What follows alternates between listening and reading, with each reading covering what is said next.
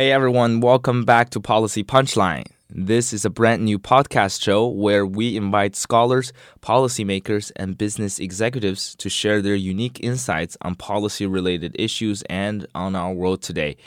My name is Tiger Gao, Princeton sophomore, and the Director of Outreach for Undergraduate Associates at Princeton's Julis-Rabinowitz Center for Public Policy and Finance.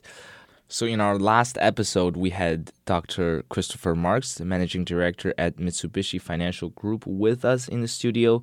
He talked a lot about development finance, how to bring in private investments into emerging markets with good, innovative risk management tools Uh, and corporations with traditional lenders and big international organizations.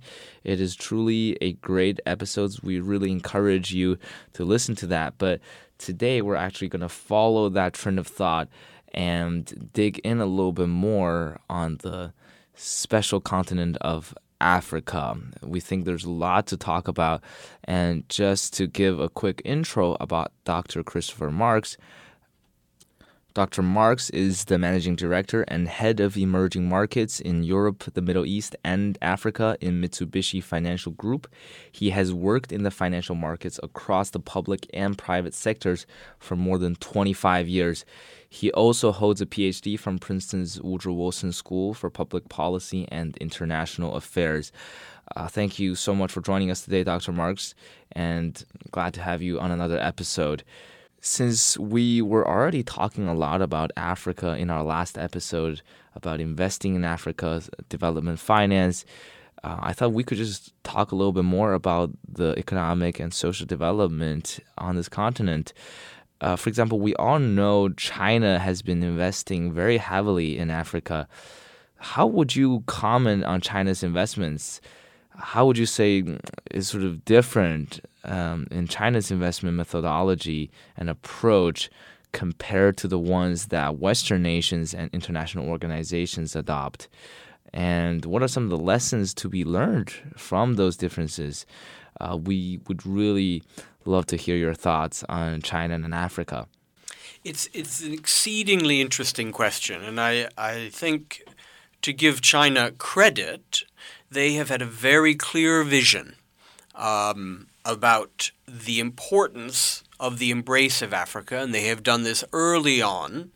Um, let's say for the past 15 or 20 years, they have incrementally invested in relationships, and through this strategic vision, have incorporated a range of economic investments which are packaged from the top down, so to speak. These are very strategic political relationships that are established with governments, and then there are a range of both publicly supported and private institutions that have followed in the wake of the broader vision. Let's be clear, there are more than 10,000 Chinese firms working in Africa today.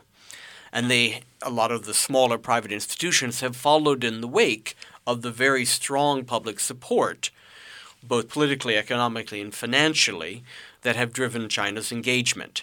Now, as people are well aware, there are a number of concerns about the extent of the embrace of the Chinese strategic vision um, of a number of countries that have not necessarily managed prudently the opportunity set that China has offered. Uh, one of the great effectivenesses, and you did ask about the model uh, of the Chinese engagement, has been to arrive with both technical resources and financing authority from the public banks in order to serve as a one stop shop. If you'd like a road built, if you'd like a railway built, or a stadium, or even a mosque. And it is true that China delivers on time and on budget. Um, there's a lot of concerns about the sustainability of the not only the infrastructure that's put in place, but as well as the terms of the financing. I think there's a lot of critical views today that perhaps China, in pursuit of its own objectives, because this is not charity, um, in pursuit of its own objectives of securing natural resource exports, for example, uh, both in terms of oil and gas or the extractive industries, they have not been sensitive to local government's ability to manage the debt, to manage the foreign exchange exposure, um, because naturally China, which is true of a lot of the big partners of Africa, they don't lend in local currency. They lend in hard currency, which have often left the African governments exposed to a lot of the foreign exchange volatility. As their currencies have weakened, their ability to pay back the hard currency loans naturally has been extremely challenging. And just to clarify, by hard currency, you mean dollar or or dollars or euro primarily. Gotcha. And so the Chinese model has both allowed China to gain a great advance um, on some of the other partners on the continent, um, and their, I suppose, the aggressiveness of the approach is what has prompted some of the critique. So, what about some of the other countries that engage with Africa? What are some of the other models that we are seeing today? Now, what's been interesting, and I say this, for example, in the case of the Japanese, and I work for Japan's largest financial institution, Japan to date um, has been very commercial in its approach. They have obliged large Japanese trading houses, for example, including Mitsubishi Corporation, for example, um, Mitsubishi Corporation has to arrive in Africa and make their own commercial deals first with the government, negotiating as they would in Korea, in the United States, in Mexico, anywhere in the world. And once the transaction is confirmed, then the power of the Japanese public support comes in terms of subsidized financing, or they provide credit insurance for institutions like myself to support the Japanese corporation. And it is often true that Taking the case of Japan, the Japanese product is very high quality, lasts a long time, but it's more expensive. And often the Japanese have complained the Chinese are quicker and cheaper. Um, and they come in not so much that the Chinese product may or may not be cheaper, which could be true, but they're quick on the financing and they make sure that the Chinese win the contract. So this has been the story for most of a decade, and now both the Japanese as well as the European American partners are trying to be much pro- proactive. So a lot of the European and the North American development agencies and the bilateral export credit agencies that support the arrival of private corporations have learned from the Chinese and they're much more proactive. They try to be much more efficient. They work very closely with African governments today to try, of course, with their own their own commercial interests and mercantile vision at heart, but they try to move quickly in the way in which the Chinese have as well. So, do you think China will continue to invest heavily in Africa, or do you actually think China will scale back its Africa operations given the recent trade war with the United States, for example? I would say that it is true, as China has had to restructure domestically, and there's been a lot of concerns, as people are well aware, of a slowing down incrementally of China's own growth, right. that a lot of the public banks that have been active internationally supporting China's Belt and Road Initiative, for right. example, um, there's a lot of work to do at home in China. There's concerns about the indebtedness of local governments at home, and so there's a careful managing at home that has to be done. And so what we observe is that some of the Chinese public banks that had been very proactive and comfortable expending their balance sheet in Africa, a little bit more cautious today. So this also has given an opportunity for some of the other partners of the African countries to move in proactively. So you see, it's a bit of a balancing today, and I, I don't want to caricature, as people quickly do, the Chinese arrival in Africa. Um, Chinese were visionary. They understood very quickly about how to be good partners. Now I think there's just a balancing out by African governments that they need other partners, um, and they can't rely on the Chinese, and that's why it's an interesting dynamic as some of the partners evolve. That totally makes sense. So we've seen the publicly led investments and the privately led investments both from China and from the West. Um, so regardless, there's just a lot of money going into Africa. So I guess my question here is, what is it about Africa as a continent that's so attractive in terms of investment compared to other emerging market countries like Asia or South America, what do you see in Africa? Some of the, I guess, unique advantages and also some of the challenges that come along. Um, what would you say about that, Dr. Marks? Well, I think I think Tiger. Let's be very practical. There are goods and bads to all of any um, opportunity that we look at. In the case of the African continent, and again, we keep referring to Africa which is, is an inappropriate way to do it. There are 54 countries. There are parts of the continent that are moving at great speed, right. that with really young, dynamic governments um, that are eager to embrace different ideas and do not want to simply export raw materials, which is unfortunately the way Africa has engaged itself in the global economy to date. Um, but let's be clear Africa is catching up. Um, it is true, taking the case of Latin America, for example, a lot of Latin America, which is a wonderful achievement, is quite middle income these days. Um, these are mature, well developed, diversified economies um, that create a lot of wealth, that have relatively interesting domestic markets. True of Mexico, true of Brazil, true even of Colombia, Peru, Chile. They may have more volatility than other parts of the OECD, but these are mature parts of the world equally true, of course, in Asia. Um, certainly, the whole ASEAN region, uh, with Singapore standing tall among them, um, also shows a great a great diversity. Very wealthy jurisdictions like Singapore, of course. Um, Indonesia, Malaysia following quickly, and even countries like the Philippines that 20 years ago um, had a relatively slow development trajectory. These countries have moved quickly. And so the only parts of the ASEAN region that really can compare today with the very mixed economic profile of the African continent um, are probably parts of Indochina, Vietnam, Laos, Cambodia, um, Burma, as we used to call it.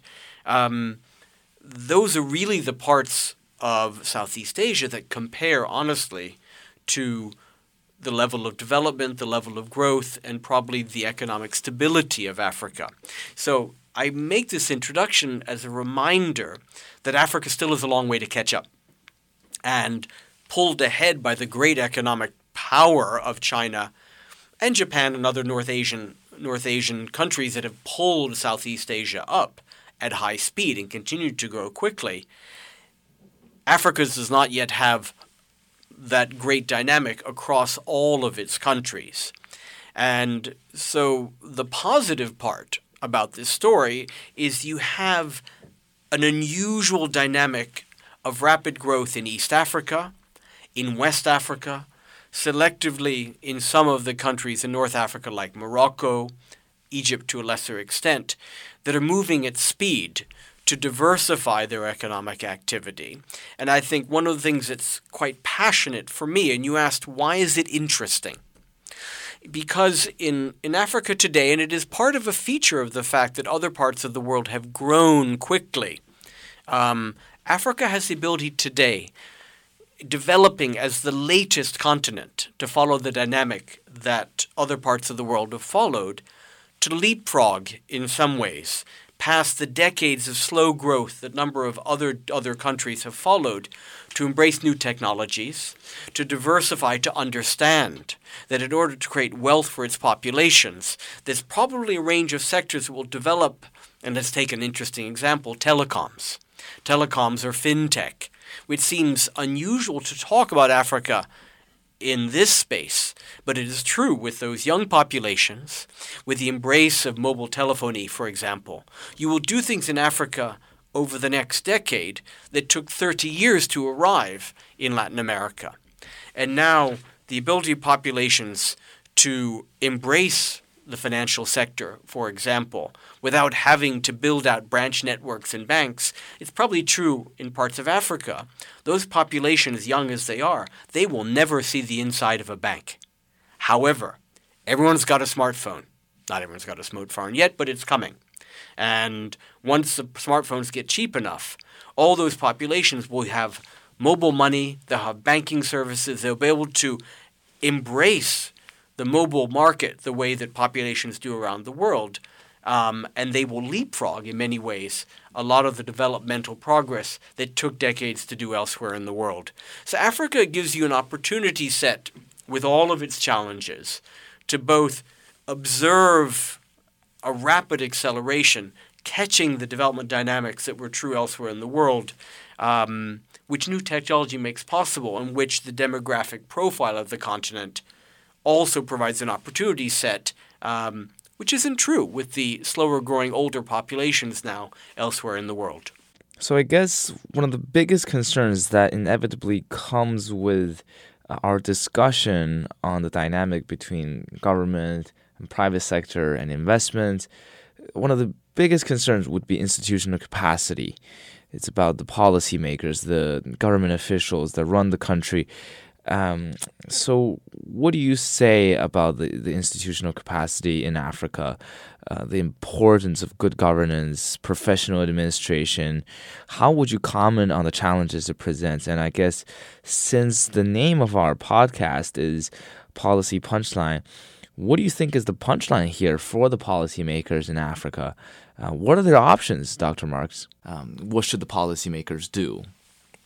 I think at, at the end of the day, the ability for governments, either large economies such as you mentioned, South Africa, Nigeria, Egypt, these are big countries, um, or even smaller institute, smaller countries, and we talked about Benin in passing. Um, the true ability of these governments to take advantage of all the dynamics that we've just discussed, and even to know enough to reach out to public institutions to bring them in to take advantage of all of these dynamics. Um, as you rightly say, it is through capacity building. Now, one of the interesting things about working on the continent today, that in many, many, many countries you have parts of the diaspora that have come back. These are these are individuals who have been educated internationally or have work experience and have come home because of these interesting new conditions today that were not true 15 years ago.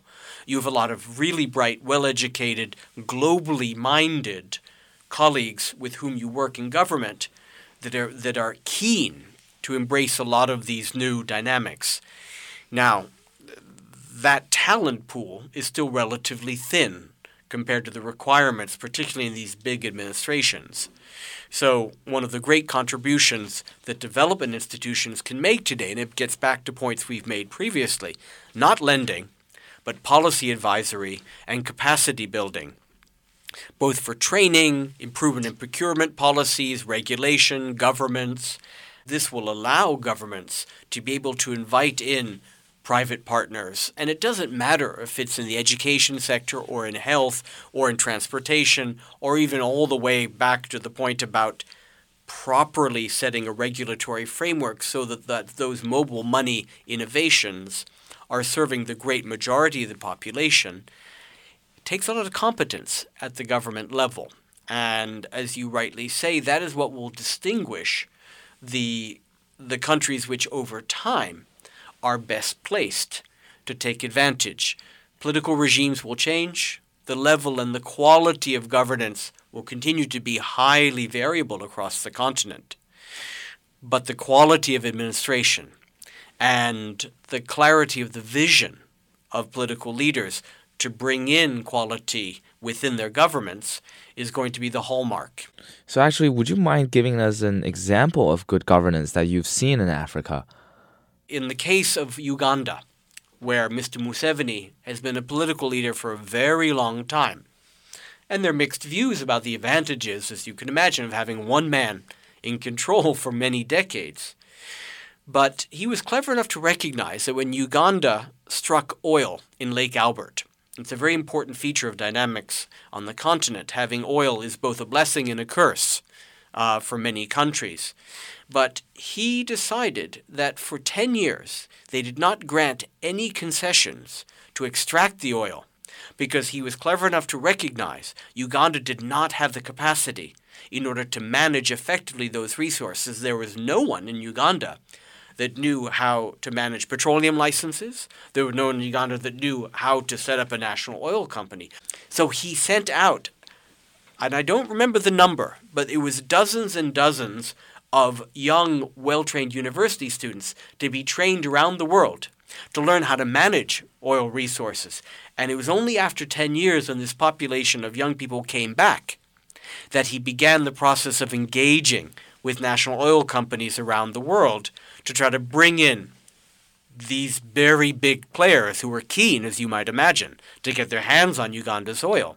And it's only now that some of the contracts have been awarded, some of the big oil companies are now heavily engaged in, in Uganda, both for the extraction of the oil, the creation of a pipeline out through, out through Tanzania in order to hit the international markets, and even to consider developing a refinery in Uganda. So it's an interesting case study particularly in the most complicated of sectors for African economies, um, where the government has taken a prudent step to manage incrementally the beginnings of access in order to really manage it and to make sure Uganda gets full value over the next 30 years when hopefully the oil will still flow in Uganda. Well, this makes so much sense now. I, I think the biggest takeaway here from the Uganda example is that in emerging markets, when we have resources and the opportunities to develop, it's actually not just about quickly implementing a certain policy or moving quickly through certain processes and getting rich,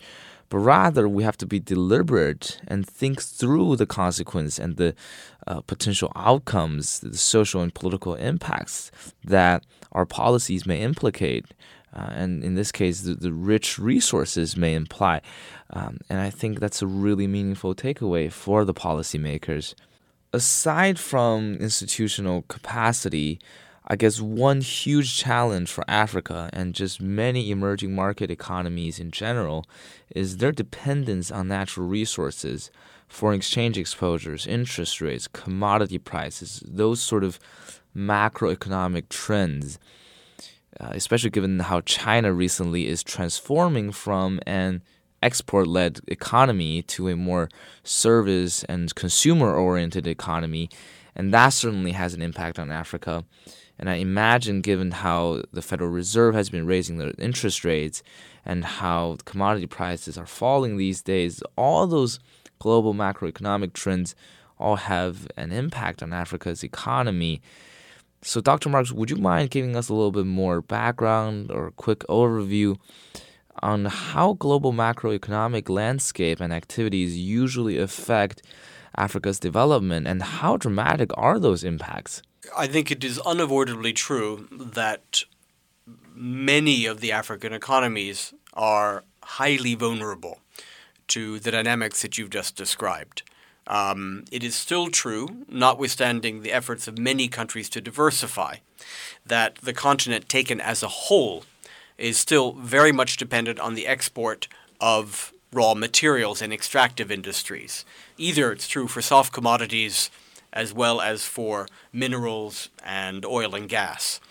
And as you've rightly said, a lot of the drivers of these commodity markets, at least in recent decades, has been the astounding growth, of course, of China. Now, as China's economy also transforms and adapts, um, it is true that some of the African countries that have not diversified, and let's take an example like Zambia, major copper producer, but the overwhelming majority of their export receipts come from the export of copper. And with China's growth, they were doing very well. After the collapse of commodity prices in 2014, um, Zambia has suffered dramatically and they have not managed their development prospects away from the copper industry, and they're having great difficulty. So, the reduced growth trajectory of China um, is certainly creating challenges for some of these economies that have not reformed, but it's also placed the highlight on some of the economies that have done better at diversifying, creating more value at home, supply chain development at home, more processing industries at home, this is true for members of the East African community Kenya, Uganda, Tanzania, Rwanda. Ethiopia, of course, which has been a great diversified and manufacturing hub, and some of the economies in West Africa equally. So China's evolution is certainly creating a big challenge, um, but also, as I've said, supporting the positive dynamics of countries that have understood those risks and have diversified. The point about the changing monetary regime in the United States is an equally valid concern, but transmitted primarily through the mechanism of the foreign currency markets. As people are well aware, as the Fed normalizes the interest regime here in the United States, the dollar has been relatively strong. Conversely, um, emerging market currencies and African currencies, notably, um, have been extremely vulnerable and have been losing value over time. This has created unquestioned dynamics and challenges for monetary authorities in Africa. Uh, naturally, these economies continue to be importers of a lot of both intermediate and manufactured goods, and therefore you are importing unavoidably inflation as the currencies get very weak. So therefore, it's a common trap in emerging markets that in order to to manage a depressed currency, you tend to increase the interest rate at home in order to try to preserve some kind of balance with the currency. Naturally, raising interest rates at home for some of these economies that are just transforming is not helpful. Raise the cost of credit at home, private credit is squeezed, and therefore the growth dynamic that you're just trying to support is suffocated. So all of these these concerns are highly, highly relevant.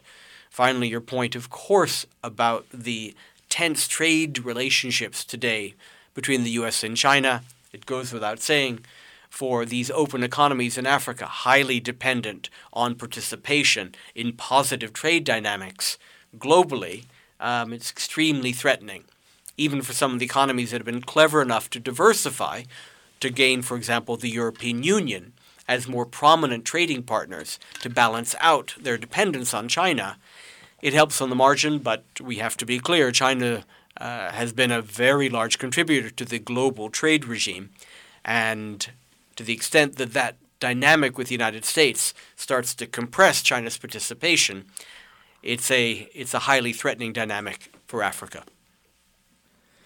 Dr. Marks, we've had some wonderful discussions today about Africa's economic growth and institutional capacity and all that. But just think aside from all of these things, you do have a quite personal connection to Africa in the sense that you personally feel very passionate about development issues there and you really care about it and hope to attract more attention on the continent. So, I, I guess my question here would be what do you think is the mindset people should be having today when talking about issues in Africa or related to Africa. And especially in a context of Princeton or just any American university or colleges, what can those institutions do to get more people involved in discussions about Africa?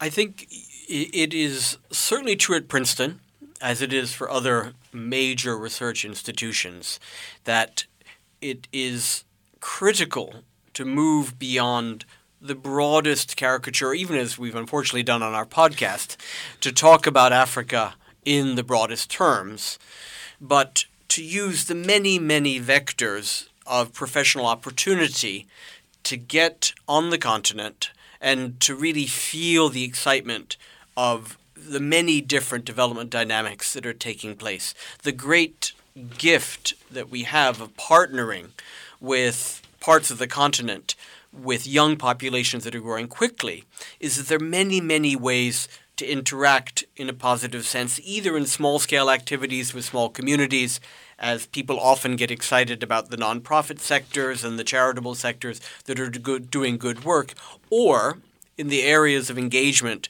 that I often have been fortunate enough to work in, in large scale investments, working with large institutions directly with the government. It's a blending of skills. And I think it's certainly an area that Princeton prides itself on, which is the inter- interdisciplinary approach of blending both political economy approaches with finance, some of the tools we've talked about, about how investment banking and tools that were honed in very mature markets can be put to use with great effect in markets that are growing quickly in Africa. And I think this is this is one of the great focuses and that universities have to bring together both traditional characterizations of economic development, foreign assistance, with the reality that things are moving quickly. And if we talk about some of the technological innovations that we talk about comfortably in Silicon Valley, we can apply those to the African continent. And we don't have to talk in the old caricature that Africa is about agriculture and slow growth. All of that may be true, but there are areas of innovation that places like Princeton can bring to bear. And so a lot of the young people that are excited about where the cutting edge technology can be applied, you can do that in Africa, just as you can do it in San Francisco and Singapore. You can also do it in Ghana. And I think that's that's the excitement for people to realize that there is all of this new innovation going on. And that's why the call to development banks to change their manner of operation as well, coming back to an earlier theme, to find ways to harness this kind of private sector development that is evident everywhere in the world, and we can do it in Africa as well. And that's my, my final thought of encouragement. The universities have to be as progressively oriented as they are in mature markets as they are in Africa, because that's really what Africa needs. It's not necessarily the old fashioned big infrastructure financing, which may be true, but you need to, to apply the kind of innovation that we do around the world because Africa can do it as well.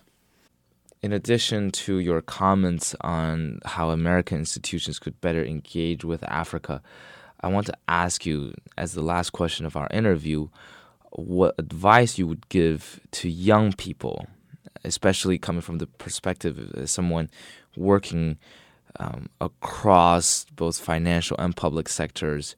Um, and given how you've worked across such a truly diverse range of capacities, I think you could really see the different sides of things and advantages behind each type of work. So, what would be your advice for young people, not just in terms of um, engaging on issues with Africa, but just in, I guess in general? I think all of you you have both the great burden and the great gift to be stepping out into a world which has great complications, as all of you know well, uh, at a global level. But you're also in a period of incredible dynamic change. And that tension between taking on those great challenges, both at the global level in terms of, of inequality, equally at national levels, those are challenges that all of you will have to face up to. But at the same time, the tools, both in terms of technological change, our ability to affect positive social change across a range of industries. You don't have to only be the guy working on solar panel design to capture some of those positive dynamics. A lot of the the ability of technology uh, to transform our lives in the most helpful, positive way is true in mature economies and equally true, and I think this is something which has to be repeated when we talk about Africa, for example. Um, all of the innovations that get people excited about working in technology companies, in working in IT, working even in the financial sectors that support that great, great innovation, in venture capital, in private equity, all of that which you can do in San Francisco or in Singapore you can do in Africa as well. Now, it's one of the messages I give to young people coming right out of university. Get the skills first. Get yourself trained up so that whatever you're going to do at Google, or whatever you're going to do, as I've said in Singapore or in Sweden if you want to work for Spotify, is you get those skills or the financial skills in venture capital firms, investment banks, or consulting firms, whatever it is to gain the confidence and the technical knowledge, and then you can take those skills and you can work anywhere in the world. And if it's true in Vietnam, that the pace of innovation and the openness to change that is there from those young populations that are eager to grow as quickly as the young people that want to come out of universities in the United States. You can do that in Vietnam, and you can do that in Africa, and you can do that in parts of Central America equally because the pace of change is there as well. And all of those populations know, because they all have mobile phones as well, they know about the pace of change. hopefully the governments will be progressive enough to allow for those dynamics to capture the spirit of all of that innovation. But one thing that is lastly true the diaspora that has gone overseas, and I say that particularly for people, and I say, Tiger, I'll point my finger at you equally, um, that have been smart enough to capture the benefits of education globally. You can take all those skills home. And that is really not for me, who's too old to do all these things, but you guys. You can capture all that learning and you can skill yourself up. And that's really where the development potential will be, is when you get those skills, you put it in yourself, and you take that human capital and you bring it home. Because that's really where the development advantage will come from. Financial capital, of course, but it'll really follow the human capital that you guys will bring back. That sounds wonderful, and I think the to summarize uh, what we talked about in today's podcast, that all sounds absolutely wonderful. Thank you so much for ending on such a positive note today here, Dr. Marks. And I guess just to quickly summarize what we talked about um, in the past, actually, two episodes with Dr. Marks. In the previous episode, we talked about development finance. And I guess my biggest takeaway, the, the punchline there, was that you really have to find innovative tools and build partnerships and get more people involved in the process. And not just rely on reside on the traditional models that we've been using in the process of development finance. And building meaningful partnerships is so so important in today's world. And i think in the second episode we were talking about africa primarily. And the uganda example has um, really struck a chord in me is thinking through the policy consequences and being more deliberate about the choices we make and having more progressive leaders, having more young people getting involved in the conversation, bringing in more Western educated, internationally open minded people in the discussion would really, really go a long way in helping the, the continent to develop. And I think um, such a wonderful message to have in today's world, uh, brought by Dr. Marks. And I really, really appreciate you coming here today and giving us this opportunity to talk with you. It has been a wonderful conversation. Thank you so, so much, Dr. Marks, for joining us. My pleasure, Tiger. Thank you very much. And this concludes our two episode series on development finance in Africa with Dr. Christopher Marks from the Mitsubishi Financial Group. I would also like to take a moment thanking all our listeners. Please follow us on iTunes, Spotify, and SoundCloud, and visit us on policypunchline.com or jrc.princeton.edu for more information on our podcast. Thank you so much for all your support. We look forward to presenting you with more fascinating content in the future. Thank you again and see you next time.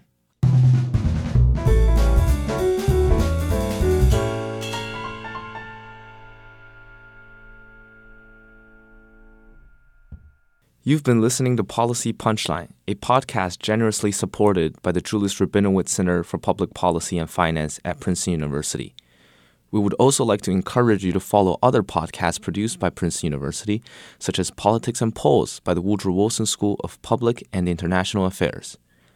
Policy Punchline is intended to be informational only and does not reflect nor represent the views of Princeton University or the Julis-Rabinowitz Center for Public Policy and Finance.